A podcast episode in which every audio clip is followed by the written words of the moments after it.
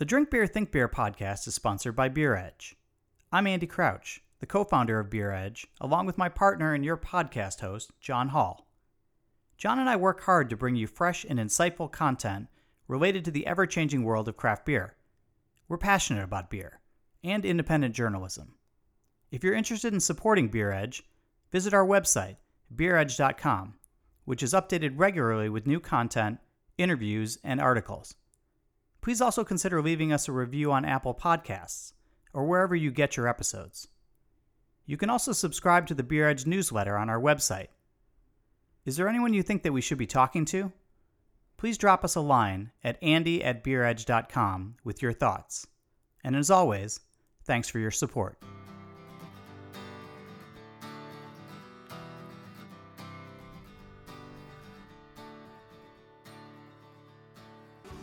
I'm John Holl. Welcome to Drink Beer, Think Beer, the podcast that gets to the bottom of every pint. Autumn is in full swing here in the Northeast, and so it seemed appropriate to take a drive, see the leaves, and stop in at Drowned Lands Brewing in Warwick, New York. Owner Mike Kraai is coming up in a minute, but first, this episode is produced by Beer Edge. Check out beeredge.com to sign up for the newsletter, read articles, and find more information about this podcast and the one hosted by Andy Crouch and more.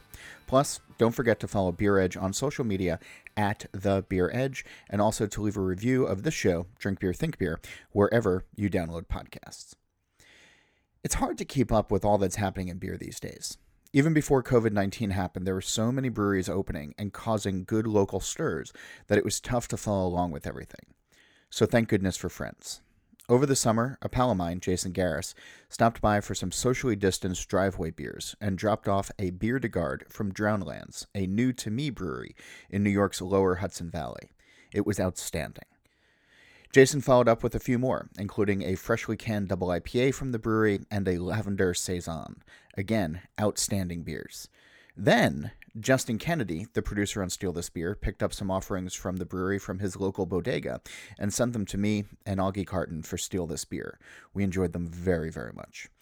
And so it seemed only appropriate to don some PPE and head north from the house to visit Mike Kraai, the owner of Drowned Lands, to see just what he had going on and from the moment I pulled up to the meticulously restored century old building and saw rows of freshly installed foeders from the brewhouse windows, I knew it was going to be a good day. The space is massive, suited for drinking apart during a pandemic. The 15,000 square foot space sits on three acres, with large lawns and an ample patio, and even a second floor event space that he hopes to use soon. Mike isn't shy about talking about the nearly $3 million he spent on the renovations and the build out, and it shows. With a view of the Appalachian Mountains and in a dedicated farmland area, he wants the beers to be a reflection of place and is trying to make the most out of his state farm brewery license in his state of the art brewery, as well as to play around with traditions. This is my first at the brewery interview for the show since the pandemic upended life. We spoke on a beautiful autumn afternoon at the tasting room at a table next to an open bay door. And you might hear the wind rustle the leaves a little bit and a cement truck towards the end of our chat because there's construction happening in a building across the way. My apologies. Mike's a former CPA, and that's a profession that is usually adverse to risk. Still, he got started at a small nano brewery before opening Drowned Lands about a year ago, and then opening the tap room just a few weeks back. And so I was curious about risk and fear and when, in his mind, it was time to move forward with this brewery. Here's our conversation. Um, I don't know if I would say I, I embrace the fear, but one of the things. So my wife actually is risk averse, and we're the we're the people that really took on the brunt of this risk. We I had to convince my wife to take, you know, a mortgage out on our house. So this was a decision we made together. She, and I'm I'm to open up the first brewery. To open uh, this brewery. This brewery. Yeah, here. this okay. brewery. Yeah. Um, so one of the things that I would tell her is kind of, and one of the things I would ri- remind myself is like, what is the worst case scenario? So for us, and it's not a good scenario, but at the end of the day, the worst case scenario of us, of me quitting my background as a CPA and um, opening up a brewery and taking out a a loan and taking out the whole risk and just the the wor- the worst thing we're going to lose the the worst case scenario is money. And for me that's not that bad you know? Um, so just reminding her of that and myself of that sometimes too, where it's just like, look, w- we have our health, we have each other, um, and I'd much rather live with the you know the outcome of we tried this and it didn't work out as opposed to living with regret and wondering had i have taken that chance? So to me it was just like i kind of i guess i went about it a little bit analytically in the sense of like a what's the worst case scenario? And b what does it look like if i don't go down this road? So that's kind of i don't know if that's embracing the fear but that's how i managed the the risk and the decision i guess when you started your first brewery Mm-hmm. and you were nano and Yes. then you you know you, you very quickly you told me earlier you very quickly decided that it just doesn't work and Yeah. and and i'm always sort of amazed when and I shouldn't be anymore, but like when somebody starts off as a nano and they think like, okay, this is it. Like I'm Yeah. going to make two barrels at a time. I'm going to go from there. Mike Hess out in San Diego, uh, I remember he was one of the very first nanos, as, as we were calling. I think he was doing one barrel at a time, and he had all these profiles done about him. Like here's the home brewer with a federal liquor license, you know, a federal brewing license, that kind of thing. And I remember talking to him early on. And he said, "I'm never going to do anything else. Yeah. you know, I'm always going to be small like this." And then he called me up about three months later and he was like, So I just signed a lease for a 50,000 square foot warehouse and I bought a 50 barrel brew house. And I'm like, What happened to Right. never, you know, it, it,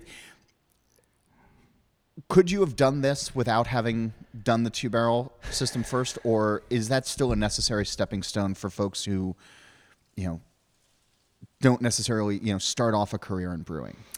I for me, I'm s- tremendously glad that this that I did that first because the you want to talk about risk a little bit. I mean, the risk on that operation was minimal. I mean, the budget was smaller, the just the overall investment in general. So, um, I don't know if I think I I guess theoretically you can do it, um, but I think you're going to miss some things along the way.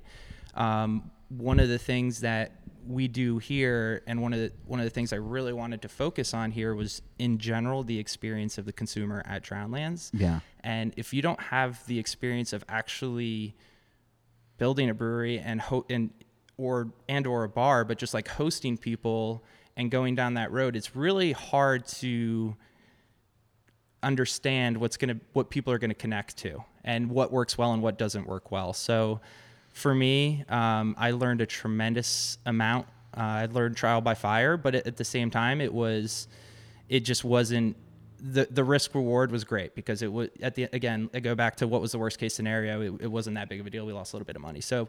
Um, I guess the short answer is no. It would not look like this if I if I did not have a background in in, in somewhat in beer. So So let's talk about where we are right now because I, I think anybody who comes here, and I'm going to encourage everybody to to do that. Um, this isn't your normal Edison light bulb, beat up couch in the corner, corrugated uh, steel warehouse. Uh, vibe kind of thing. This is uh, one. We're in a historic building that's a century old. Uh, you know, two, you, you've really sort of moderned it up uh, in, in in a way with you know these white painted brick walls and you know uh, uh, smooth car uh, uh, or roughed uh, concrete floors as trowel it were. finish floor. Yep. Yeah, um, but modern furniture and Mm-hmm. you know modern light fixtures, very lots of live plants, which Yeah. is uh, you know not something that you usually see. The, ve- No. the most vegetation you usually see at a brewery is either hops or the other substance that's related to hops. Sure. you know. So you know, seeing live plants here is, is is kind of nice as well. It's different from what you had before. Mm-hmm. When did you start thinking about the aesthetic Hmm. of the brewery? Really, day one. Um, when I first, so in general, when I was looking for a building and looking to build a, a brewery, I very much wanted it to be a destination brewery. That's what we're built for. Um, we ha- we only have a 15 barrel brew house, which is still relatively small, um, and so we can't make that much beer. So uh, we want people to tr- consume on premise, right? Because that's that's Yeah. a model that works for us. So. Um, That's a model that might have worked in mid 2019, though. Uh, I suppose, I guess. Um, as opposed to 2020, you mean? Yeah. Yes. like in the middle so- of a pandemic. Like, hey, everybody, come on down and hang Well- out. And, and you have the acreage. I, we're, Yeah. we're sitting uh, in your tasting room, but there's garage doors that are opened up onto your patio, and then a, a huge field that leads down to the to the river from there, right? Uh, Yeah. Or the creek from Yep. there. Um, so you're not wanting for space, No, we're not. Um, and but it's also still tough to get people to. Sure feel 2020 comfortable, yeah. yes. I think for us the fact that we have two acres of licensed property inside or outside and the inside outside space flows so well there's so many windows in here. Once we open up all the garage doors and the windows it almost feels like you're outside inside Yeah. if that makes sense. So um but yes i mean we didn't build this brewery for a pandemic right? So like our model was not based on this project started well before then. So um but yeah i mean i think when I was looking for a property, it was very much the idea was to have a place that one is a place of community. It's, I mean, the first beer that we re- we release is called Gather House, which is just this idea that it's like your brewery and your facility is a part of the community. Um, and I love seeing families come here, people with dogs. I mean, it's very much a destination type space. Um, so, I mean, before I was even looking for a building, that's what I was looking for a, a property that really spoke to community and a place where people came or, and can come and just enjoy. And um, even if you're not a huge beer person, I think people have a great time here and they love Yeah. the space just because of of what it is and, and the, the beauty of Warwick, which is pretty breathtaking. The, and it is. It, it- this is a beautiful part of, uh, of, of New York State that you know folks should go to. And I Mm-hmm. mean, obviously, uh, there's the orchard around here. Does uh, Doc's Draft? They they've been around forever. Yeah, a lot of orchards. Yeah, and you know, so so th- it's not unfamiliar for wineries and cideries and um, other locations. But I'm I'm curious about breweries as gathering spots Yeah. because maybe it's just 2020 and I miss being at breweries. Um, but by and large, I feel like for a little while, like beer lost its way with that, where it was people were going for special releases or you mm-hmm. know it, they, they weren't necessarily going as like meeting spots which mm-hmm. which is what they were designed to be. Mm-hmm. Showing up here though it, it, you're almost forced to relax. You're almost forced to, to to calm down. Yeah. how important is that to the beer drinking experience in your mind I think it's I think it's just part of the experience. I mean, that's something that we we advertise very clearly on our cans. We say two things on there that kind of speak to that. One is slow down, stay a while. It's like one of the things that we kind of built our brand around, um, not just from the way that we make beer, which is what I'm sure we'll get into, but we Yeah. we ferment super slow, we use oak, so we're patient with our beer. But then just the idea of like take a weekend away and that's the other thing we say on your can which is take off your rote which is just get out of your routine get out of your day to day. Take off your what- what's- take off your rote rote yeah r-o-t-e Okay, it's like a yeah. saying for like just get out of like Yeah. your your day to day um so i mean that's just something that we we built our brand on honestly which is just slow down stay a while enjoy the space um and i do think it actually affects the the consumption of the liquid right i mean just from a science standpoint, as that beer warms up, the, the flavor is going to change. So mm-hmm. you're going to go through a different experience in that sense. But from the mental piece of it, it's, I just think beer is made to be, to make you relax and to, to have a conversation, to have, to, to have a sense of community. So it's like, it's almost like you're doing this, you know what I mean? Like just this, the staying, the slowing down, relaxing, it's like is the beer relaxing you or are you coming to relax it it's like the i don't know cart before the horse i guess so let's they talk, go hand in hand for me Well, let's talk about your brewery. So uh, this is my first visit here. Yeah. Uh, you've been open for a couple of months now, and uh, Almost a couple of months, uh, yeah. a, a- a year uh, in brewing, but uh, the Yeah. the tasting room's been open for Five weeks, Yeah. Mm-hmm. five weeks now. So just not even two months. But um, pull up, and it's unmistakable to see uh, these great foeder craft foeders that you have. Uh, are there six of them that I'm looking Mm-hmm. Seven. at? Right? There's seven. Oh, that's right. Yeah, three and four. Um, and they really are a showpiece. You know, you see them Mm-hmm. when you're getting out of your car. You see them when you're sitting here in the in in, in, in the tasting room. Um, where's the appeal for oak aged? Where's the appeal for you as a brewer in? Because th- that's a commitment. And, and and we're living, I think, still in an age where it's turn and burn your stainless as fast as possible. Yes, you know, 100%. pilsners are taking off, lagers are Yeah. taking off. They need time, but Yeah. it's still, you know, kettle sours and New England IPAs are you know, profitable for a reason. And Yes. yeah, Uh, I mean, oak's amazing. Uh, just oak is absolutely amazing. What oak does to beer, I mean, you're we're sitting drinking Rare Earth, which is our New York Foeder Pilsner. So, um, anybody listening to this is shocked, shocked that I'm drinking a pilsner sorry, right now. I blew your cover. yeah, it's fine. It's. Uh, I just want to say, like I said to you, dealer's choice, whatever Mm-hmm. Yeah. you want, and you know, you don't know me, and you Yeah. just you wanted to pour this, so I'm happy for that. Yeah. Yes. So, um, I mean, this pilsner is unlike any pilsner you're going to drink. It's uh, oak. Oak just does a tremendous amount. I mean, it's a diff. We actually truly ferment in oak too. We don't Yeah. actually ferment in stainless and then transfer to oak. So that beer is fermented in oak.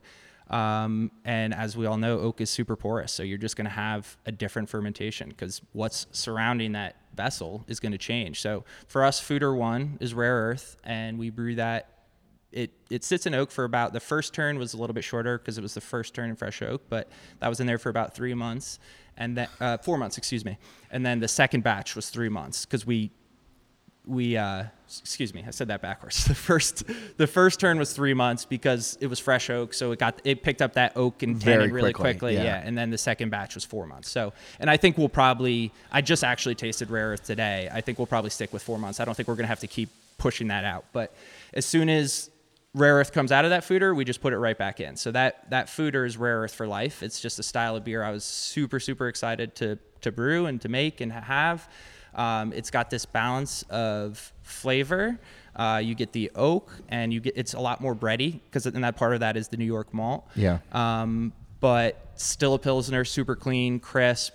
Uh, it just has like a layer of we call it roasted marshmallow on there um, that we love.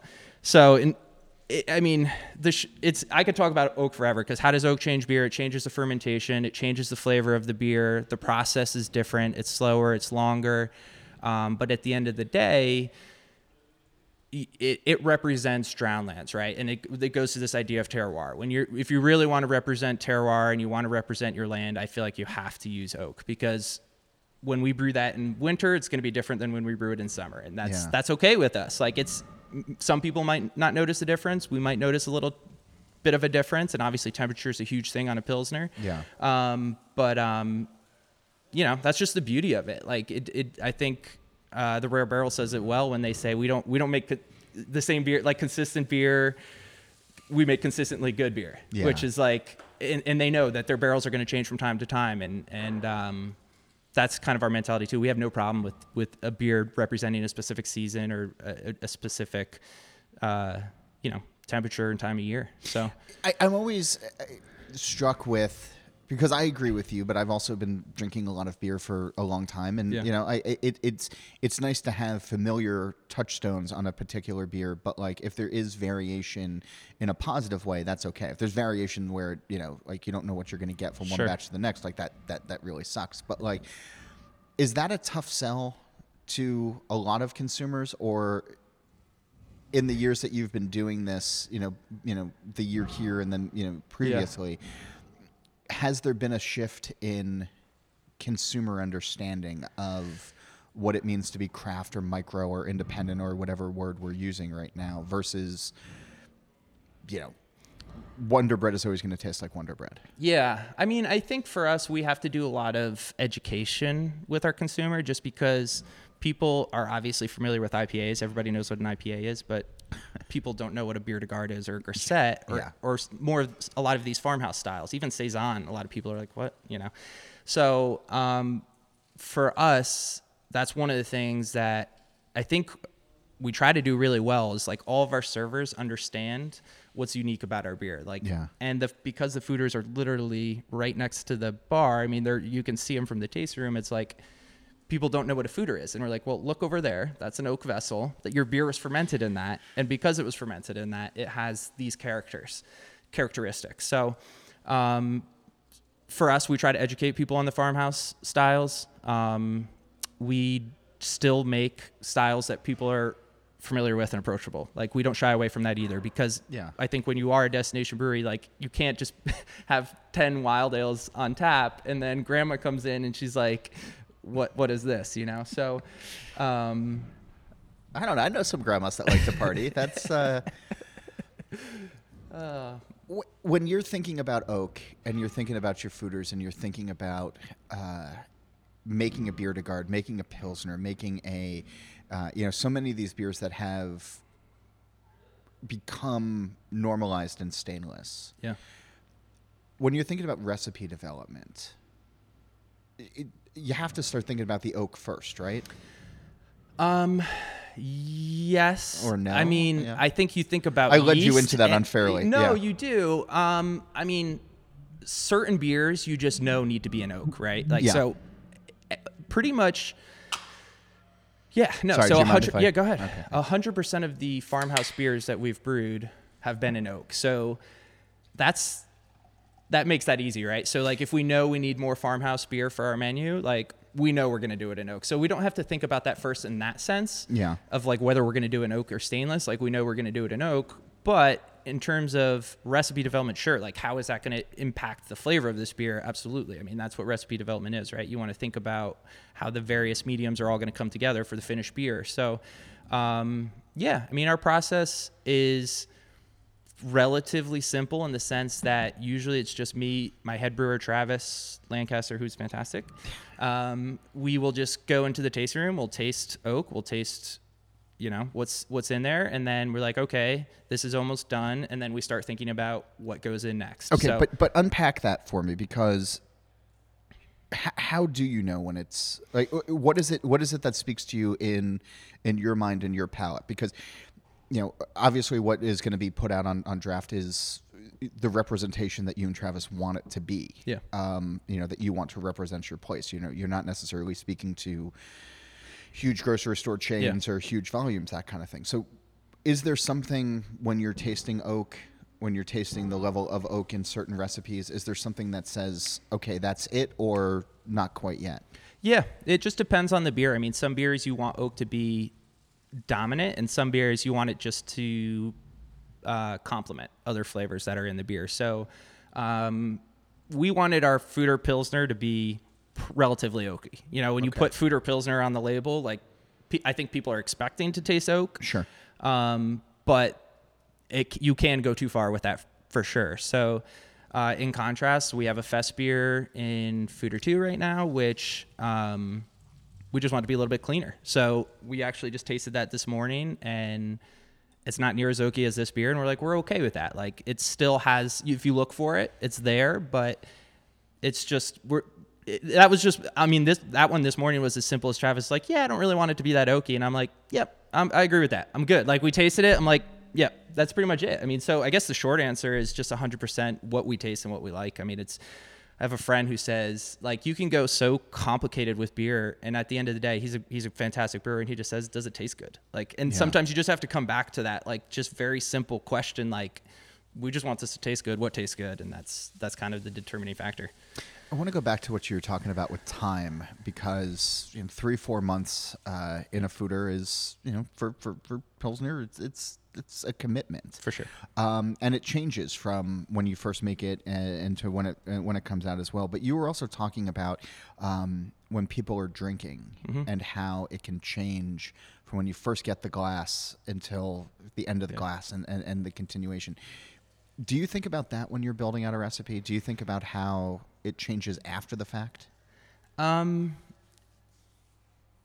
not really. No, I think about that when I'm serving people beer and I'm trying to understand what type of beer people like and what they're looking for. Um, but and I think about that when I'm consuming beer, but um, from a recipe development, not so much. Um, I guess half of our beer is going into cans, half of it's on draft, so that's a little bit different way of consuming beer. Yeah. Um, I personally love to see beer in glassware, so I think cans are a beautiful way of getting beer to the destination and being perfectly carbonated and all those wonderful things. But um, we love to we love to pour beer in glassware. Me and Travis are both big fans of that. Yeah. Open it up, let it breathe, see it, experience it, um, and then yeah, take your time with it and just let it let it take you through just a little afternoon, you know? Um, and that goes back to the destination piece of who we are. And if you look at our, our menu, Um, we ver- we have a lot of table beers. We have a lot of low ABV, approachable, drinkable beers um, that are, you know, they're just made to be enjoyed on a on a Friday afternoon, a Saturday afternoon, and that's that's what we're that's what that's like the vision, right? It's just to have people really, again, t- take off your route and just like let this let this be your time. Turn your phone off. Like enjoy the outdoors. Enjoy enjoy the space. Tr- kind of transpose into something Yeah. that's different than your day to day. Well, if all So- you were doing was 12% quads or Yes. you know whatever, people Yeah. would have to be one and done because Right. it's not like there's anything else nearby where we are right now. And you know, people have to No. you know, get home on their own power presumably, you know. Yeah. Uh I don't imagine Uber makes its way out here uh, all that much. There's no Uber. Yeah, so does that play we get that question a lot though. There's no Uber, just so you all know. Th- does that or there's like one guy and yeah you don't want to call him trust us yeah it's, it's yes, that kind of thing Yes, there's yeah, for Um, sure. but does that but does abv play into being a destination brewery I think so. Yeah, I think so for sure. I mean, we get a lot of people that come right when we open at 12. Like most people don't want to start at 12 with a triple IPA. I mean, there, uh, there, I'm sure there are people out there. yeah they're called amateurs yeah, yeah. Um, so I mean, people show up right at 12 with their kids, and they let their kids run around the beer garden, and they're looking for a pilsner or um, our table. We have a bunch of table saisons that are like three percent, three and a half percent. Um, you know, so we do, like our, I think our highest ABV beer we've released is a little over eight. Yeah So um, it definitely comes into play for a destination brewery for us. I mean, you also have to think about, I guess, the management side of that as well. Like, we're not open late, and we don't have super high ABV beer or out like real liquor because we don't really want to. Like, that's not our vibe. That's not our culture. We don't really want to. You don't wanna deal be with like drunk a people. bar. Yeah, Yeah. no, we're not a bar. Um, it's like I hate that word. yeah, I mean, like I love bars. really? I just think I don't think of this space at all as a bar. I think of it uh, more as a house, as like a destination, as a community place. I mean, I don't think of it as a bar at all. Yeah. are customers receptive of low ABV? I, I, I know as a drinker, like I found myself in the last couple of years, like starting on you know the the far right column and looking at ABV first, and then working my way back and being like, okay, like Yeah. that's the ABV I want, and oh cool, that I'll have that style as well. I think so. I think our customers are.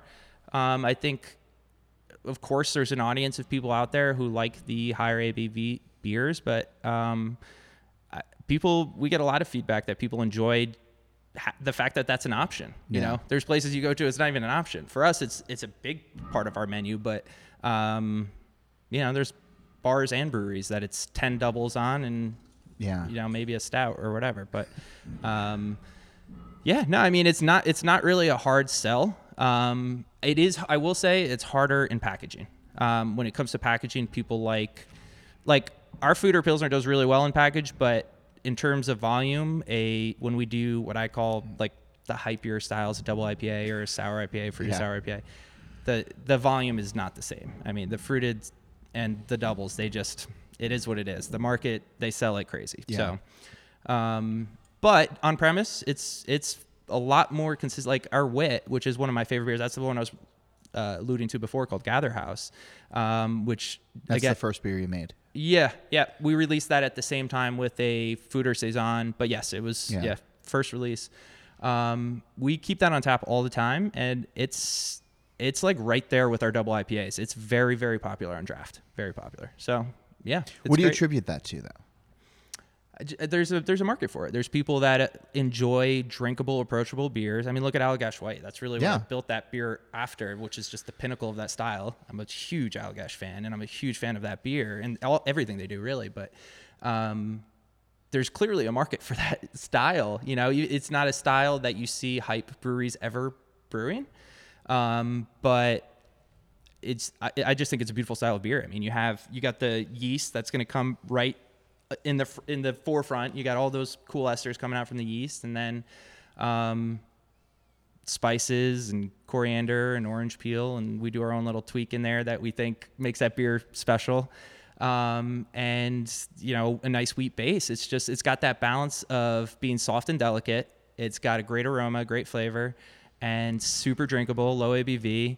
It, I, I think that appeals to the craft beer aficionado and the like hate to say it, but the Blue Moon drinker, eh, or just like Rob Tod has gone on the record saying that like his brewery wouldn't have been as successful uh, because of Allagash White if not for Blue Moon. sure, yeah, yeah, because he was. I mean, he he had to educate people on or that style at something the like time. that. But he, yeah. but yeah, he he definitely has you know, not dismissed that beer. Yeah, and well, for us, that's Allagash White did all the work because we're a lot Yeah. younger, and so now like people are familiar with that style mostly because of Allagash White. So, um, That's interesting. yeah, and and you can sell people on that of like you know oh if you like Allagash White if you've heard of Allagash White Yeah. which is the generation before you and before that you know always had to mention one of the larger macros probably Sure. if they were trying to Yeah. to get into something uh, when I first got here, uh, you were walking me around the space, and, and, and we were talking about generations. We were talking Mm-hmm. about um,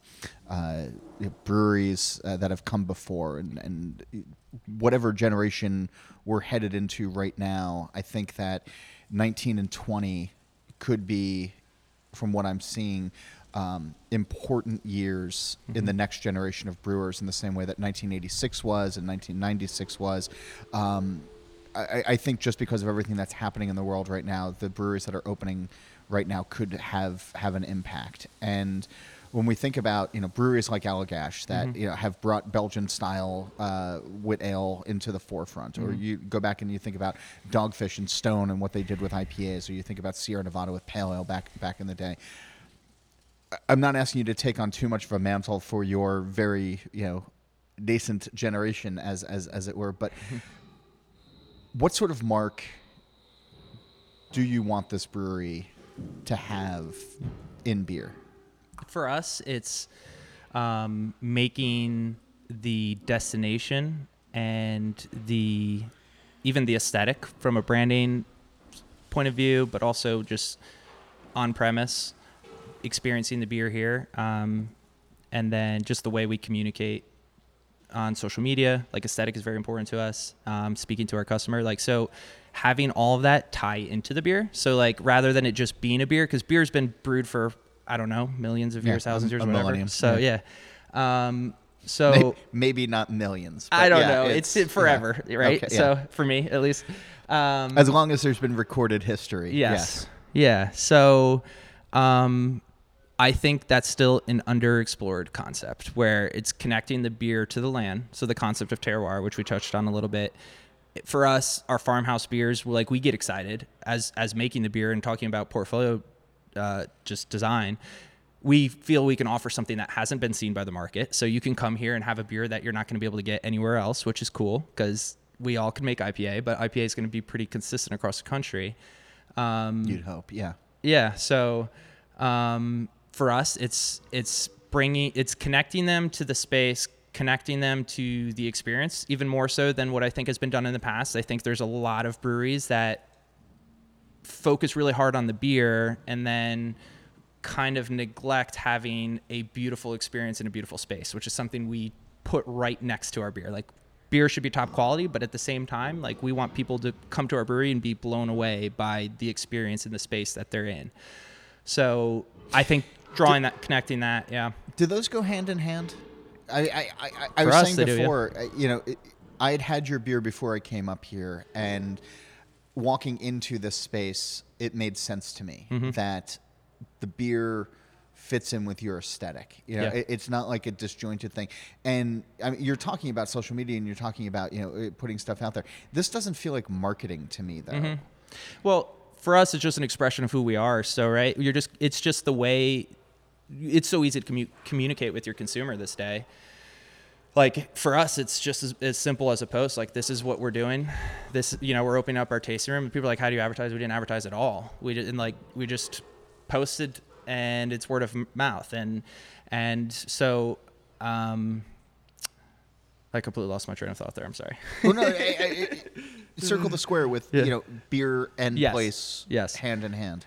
Yeah. So, um, yeah. I mean, I think when you think about the styles of beer that we're making, they are a representation of our space. They're a representation of our land. I mean, we from we didn't even talk about like harvesting yeast from our property, but we find yeast on our property, we Yeah. prop it up, and then again, fermenting in oak, the local ingredients. We didn't even touch on the beauty of Warwick and the richness of the agriculture of Warwick, which is just a whole nother I wanted to get into thing. that, but yeah. Yeah.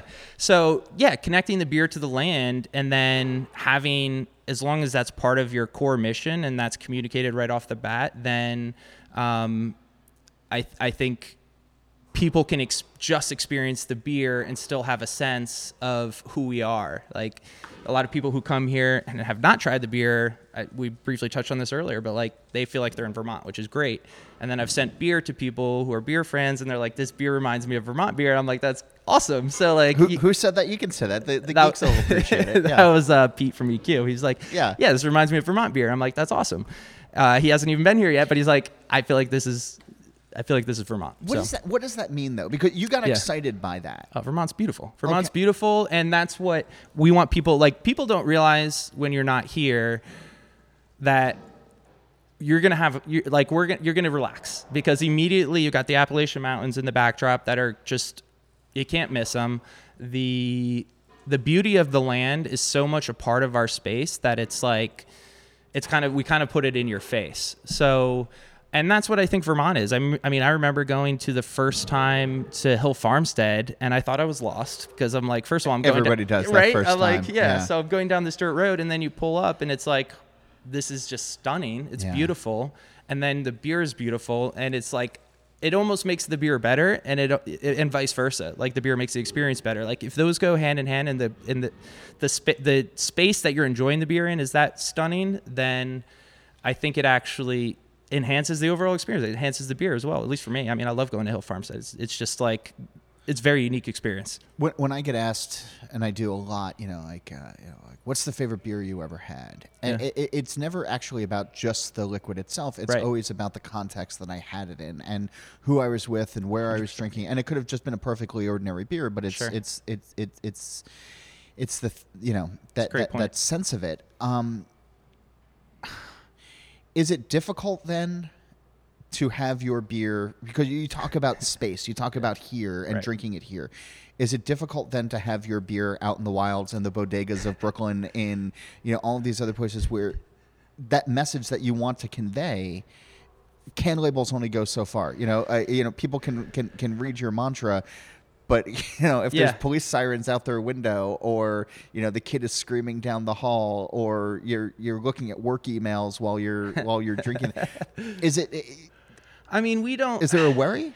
It's not a worry. Um, I think obviously just from a business perspective, it's helpful to have your beer off private. Like well, somebody needs sure, to, yeah. yeah. And The checks are nice. yeah, a check is nice, and also how do people know that we even exist here? Right? We're we're very young. We how how would like most people don't know about Drowned Lands Brewery in Warwick, New York, right? So how do you get people aware of, of who you are and what you're doing? Well, I mean, they will after this show. Come on, exactly. the three guys who listen to it. Yeah. Uh, yeah. So, um, but no, I, I mean, it doesn't worry. It doesn't worry me because one, it's going to be hard for us to do a lot of off-premise beer at this point anyway, just because our brew house is only so big and we're we can move through it in our tasting room. Um, but two, I think the places that we do send our beer to are very, very good places. We're, we're lucky to have New York City's not that far from us, and New York City's Yeah. a big audience. A lot of people who come here actually come from New York City because it's Well, only I mean, as the crow flies, it's 50 miles. Probably. Yeah. Yeah. Maybe a little less, but yeah. Yeah. Yep.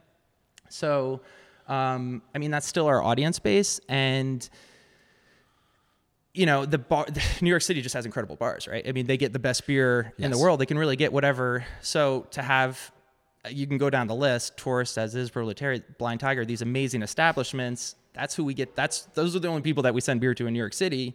So we're lucky enough that it's like, when we send that, we're sending some crazy stuff in and they'll appreciate it and actually And they'll sell uh, it. and sell it and it'll serve it- be received well. exactly Yeah. exactly so we're lucky in that sense that that that network is already there um, just because i think there's again there's obviously a great scene in new york city and then the hudson valley the if people aren't familiar with the scene it's incredible i mean i think there's amazing beer coming out of new york specifically the hudson valley so Yeah. um so I, I, I think it's one of the better beer regions in the country at I- this point. yeah i think so too so and so much of it of what you're trying to do comes from here. You know, Mm-hmm. you start, you briefly touched on it with harvesting yeast from here, which immediately makes it unlike any other beer that you're going to get anywhere else.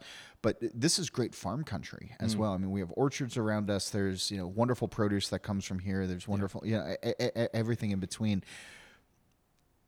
When you're when it is peak growing season or before growing season, uh, and I know you've only been around in this place for, for, for a year though, but you've been around it quite a bit.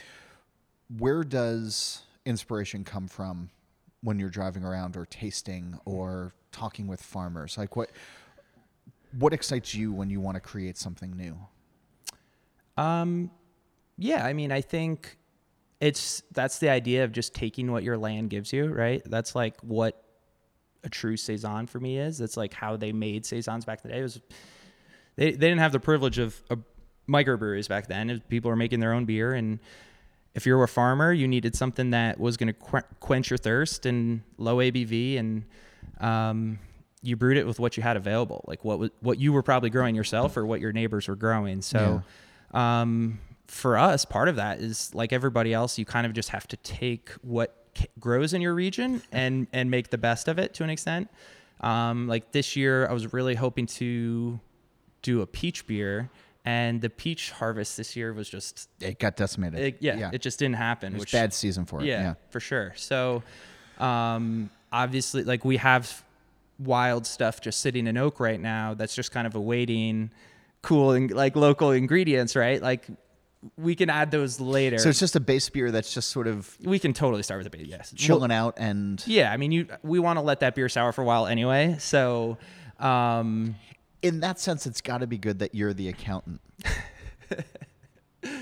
in terms of what the profitability of the beer, You know, like you just have stuff that's just chilling out, just Yeah. you know, waiting. Oh my gosh. maybe. Yeah. I think when I first looked at opening beer, I was like, man, I almost felt like I was opening like a distillery because like distilleries, right? Like I'm like, I don't know how they do that where they like distill and they're like, we're not going to release anything for four years. It's like that's Yeah. not that's not great for cash flow. Yeah. Uh, that's that's that's basic economics there. But But now you can fe- now you can feel their pain. Yeah. yeah, yeah. Um, I mean, that's the nice thing about us having a balanced menu too is like our way. You know, we can crank that out in a couple weeks. That's not Sure. a big deal. So, um, but yeah, I mean, our wild stuff, it, it, you know, it doesn't have to be our moneymaker.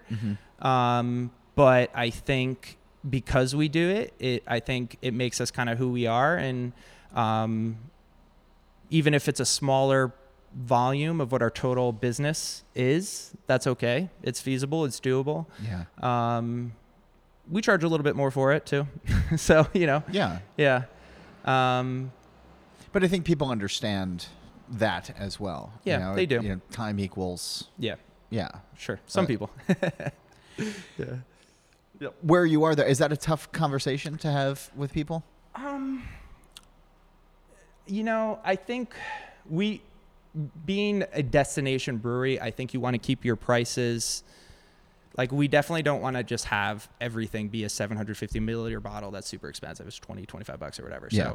So, um, we have some super, like, our, our Pilsners are five, six bucks, which is like, I think people actually have told us, that, yeah. yeah, they're surprised. They like actually thought our beer was gonna be more expensive than it was. So, um, again, just having balance in the menu, I think if there is someone here who's price sensitive, then you just kind of steer them towards more a price sensitive beer. It's probably not the right beer for them, and that's okay. So, um, it's not too hard of a sell. We're at this weird part in COVID. Uh, Mhm. The whole thing's been weird. Yeah. Um, but we're starting to get into the uh, to the cooler months again, and uh, people are worried about a, a resurgence, which you know, uh, based on the numbers in this area, look likely. Um, a lot of plans got put on hold. A lot Yeah. of people, you know, it, it, it's. I think it's great news that you were able to open five weeks ago here, and I think it's awesome that people are coming out and hopefully being smart when they're when Mhm. they're here. Um, if and when all of this is said and done, and we can get back to, you know, let's just say January 2020, when the world felt, you know, weird but you know, normalized ish. What's on the horizon? What what Yeah. didn't get done that you want to get done that you're excited about? There's so much more for us to do here. I mean, we're so young. Just like for us, just getting the tasting room open was was a big goal, and Yeah. we just got that done. Um, but there's a ton more we could do with our outdoor space. It's just a concrete truck. It's fine. This is this is the fun of like recording on location, which I've only done uh, two or three times now. I think Yeah. since uh, uh, since COVID hit. So yeah, I, I you all can bear with the the concrete truck in the background while Mike and I have this conversation because, damn it, I'm at a brewery right now. So just you know deal with it. We're almost at the end anyway. Yeah. So yeah. Um, yeah, I think food is a big thing. That's a big like again going back to if, if you're a destination, I think food just makes sense.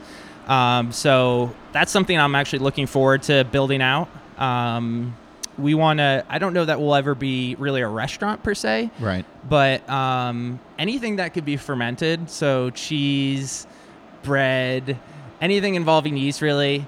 Um, That's sauce, exciting. yeah, like house-made fermented sauces that are just that. I mean, that's where my mind starts going, and then harvesting like the just the agriculture because we talked about how this is farm country.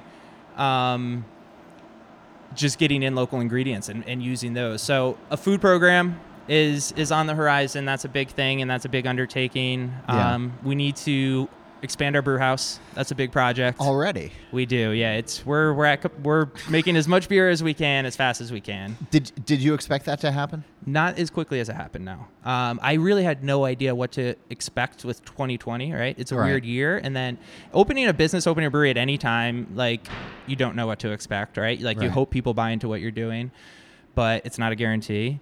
And then on top of that, w- you know, there was added variables this year that was like we, we just don't know. Right, we don't know how comfortable people are going to be going out. So. I did not expect to go through as much beer as we did as quickly as we did, um, but obviously a good problem to have, but still something that like anyone who's built a brewery before knows. It's like getting in a bunch more tanks and expanding is not a simple, easy thing to do. It's No. doable, but yeah. um, so that's on the horizon. Um, and then yeah, I think just kind of continuing. We'll probably. I'd like to get a little bit of beer into New Jersey. We don't distribute a whole lot. We distribute to New York City, Right. Albany area, good bars in that area, and there, I think there's a few in Jersey, so maybe just a little bit more there. But Be nice. Yeah, Just I mean- saying, like we're we're right next to Jersey. Yeah. Um, thanks for sitting down with me today. No I really appreciate it. thank you And, for having me. uh, Thank you for coming. Yeah, and Yeah. thanks to the concrete truck as well. But uh, uh, it's nice to see progress happening in this area. Yeah, for sure. Yep. So. Yep. Thanks again. Yeah. Thank you. Cheers. That's Mike Kraai of Drowned Lands Brewing in Warwick, New York. If you're in the area, need a pint, and want to be far from people, go check out the brewery, choose from one of the 16 taps, and spend a relaxing bit away from it all. I'm already looking forward to my next visit. Who's inspiring you these days? Who's just crushing it when it comes to good beer, atmosphere, and philosophy? Send me a note and tell me about it. The email is John Holl, that's J O H N H O L L, at beeredge.com, or tell me on Twitter at John underscore Holl. And also, please remember to leave a review of this show to help others find it, and be sure to check out beeredge.com for news, podcasts, and to sign up for the newsletter. And also remember, steal this beer every Monday, the BYO Nano podcast on the 15th of each month, and to download the Beer Edge podcast with Andy Crouch. With all of that, your beer needs are absolutely covered. Nate Schweber does the music for this show. Jeff Quinn designed our logo. I'm John Holl. New episodes of this show release every Wednesday, and that's when I'll be back again with you to drink beer and to think beer.